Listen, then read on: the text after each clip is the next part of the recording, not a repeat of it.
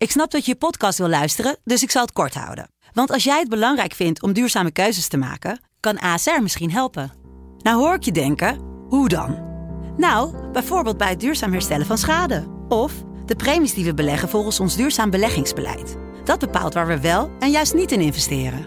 Wil je meer weten over welke duurzame keuzes ASR maakt? Ga dan naar asr.nl slash duurzame keuzes. ASR doet het. Zo, dan kan je nu lekker naar je podcast luisteren. Met munt. Het was vermoedelijk grappig bedoeld, maar de opmerking spaarrood met munt, dat hebben jullie zeker niet in Groningen, deed mij wit wegtrekken. Ik wilde mij omdraaien en roepen: Dat hebben we hier inderdaad niet, troela. Bij dorst rennen we naar buiten naar de eerste de beste sloot, steken de bek er vol in, lappen het water naar binnen alsof we een emmer zand moeten wegspoelen en laten volgens een boer waar de honden van gaan huilen. Maar het bleef bij die gedachte. Ook al was het een truckerscafé waar ik met een vriend zat, mij is geleerd dat je in openbare ruimtes hebt te gedragen.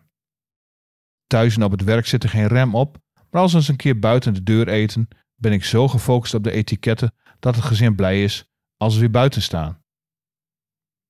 Aan mij was verder weinig te zien, maar in mijn hoofd vloog ik als zandokan naar het tafeltje achter ons om er dood en verderf te zaaien. Wat mezelf ook verbaasde kwinkslagen over ons land, taal en verstand en platitudes als dat we zo nuchter zijn als oud brood, meestal afkomstig van een westerling met het IQ van een half schaap, raken me al lang niet meer. De vriend en ik aten kroketten met brood. Het is dat ik met de auto was, anders had ik er van gramnieterigheid een half fles Genever bij achterover geslagen. In het land met de eeuwige horizon weten we namelijk wat wel lekker is. Tudhola en spaarrood met munt is goor.